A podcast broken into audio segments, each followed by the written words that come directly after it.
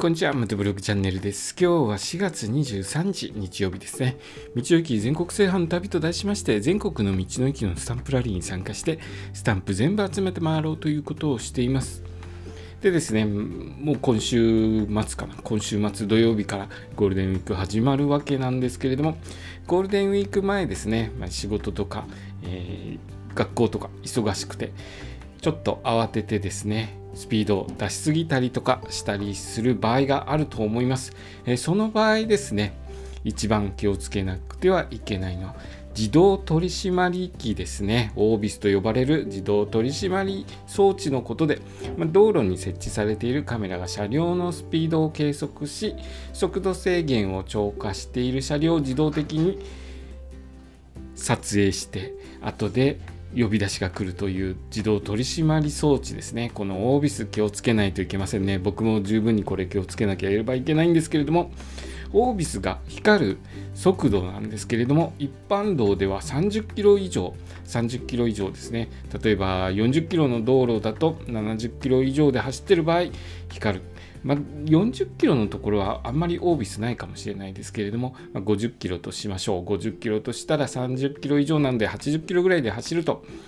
オービスが光ってしまいます。高速道路の場合は40キロ以上ということなので、えー、高速道路80キロのところが多いと思います。80キロのところが多いので、120キロ以上を出すと、えー、オービス光ってしまうということになりますね。また、オービス光った場合ですね、その後、違反点数6点以上ということになります。えー、6点以上なので、赤切符ですね。赤切符切られると免許停止になりますので、免許停止になると非常に仕事とか、いろいろとその後の生活、不便なことが待っています。30日から90日の免停が待ち構えています。さらにはですね、3年以内に免停を受けると前科がつくそうです。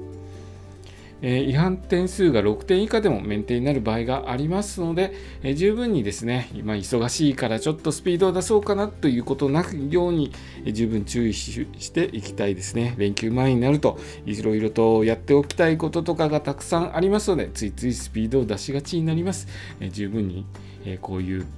いろいろな移動式のもありますので、まあ、どこで取られるか分かりませんので十分に注意をして、え今週楽しく乗り切ってですね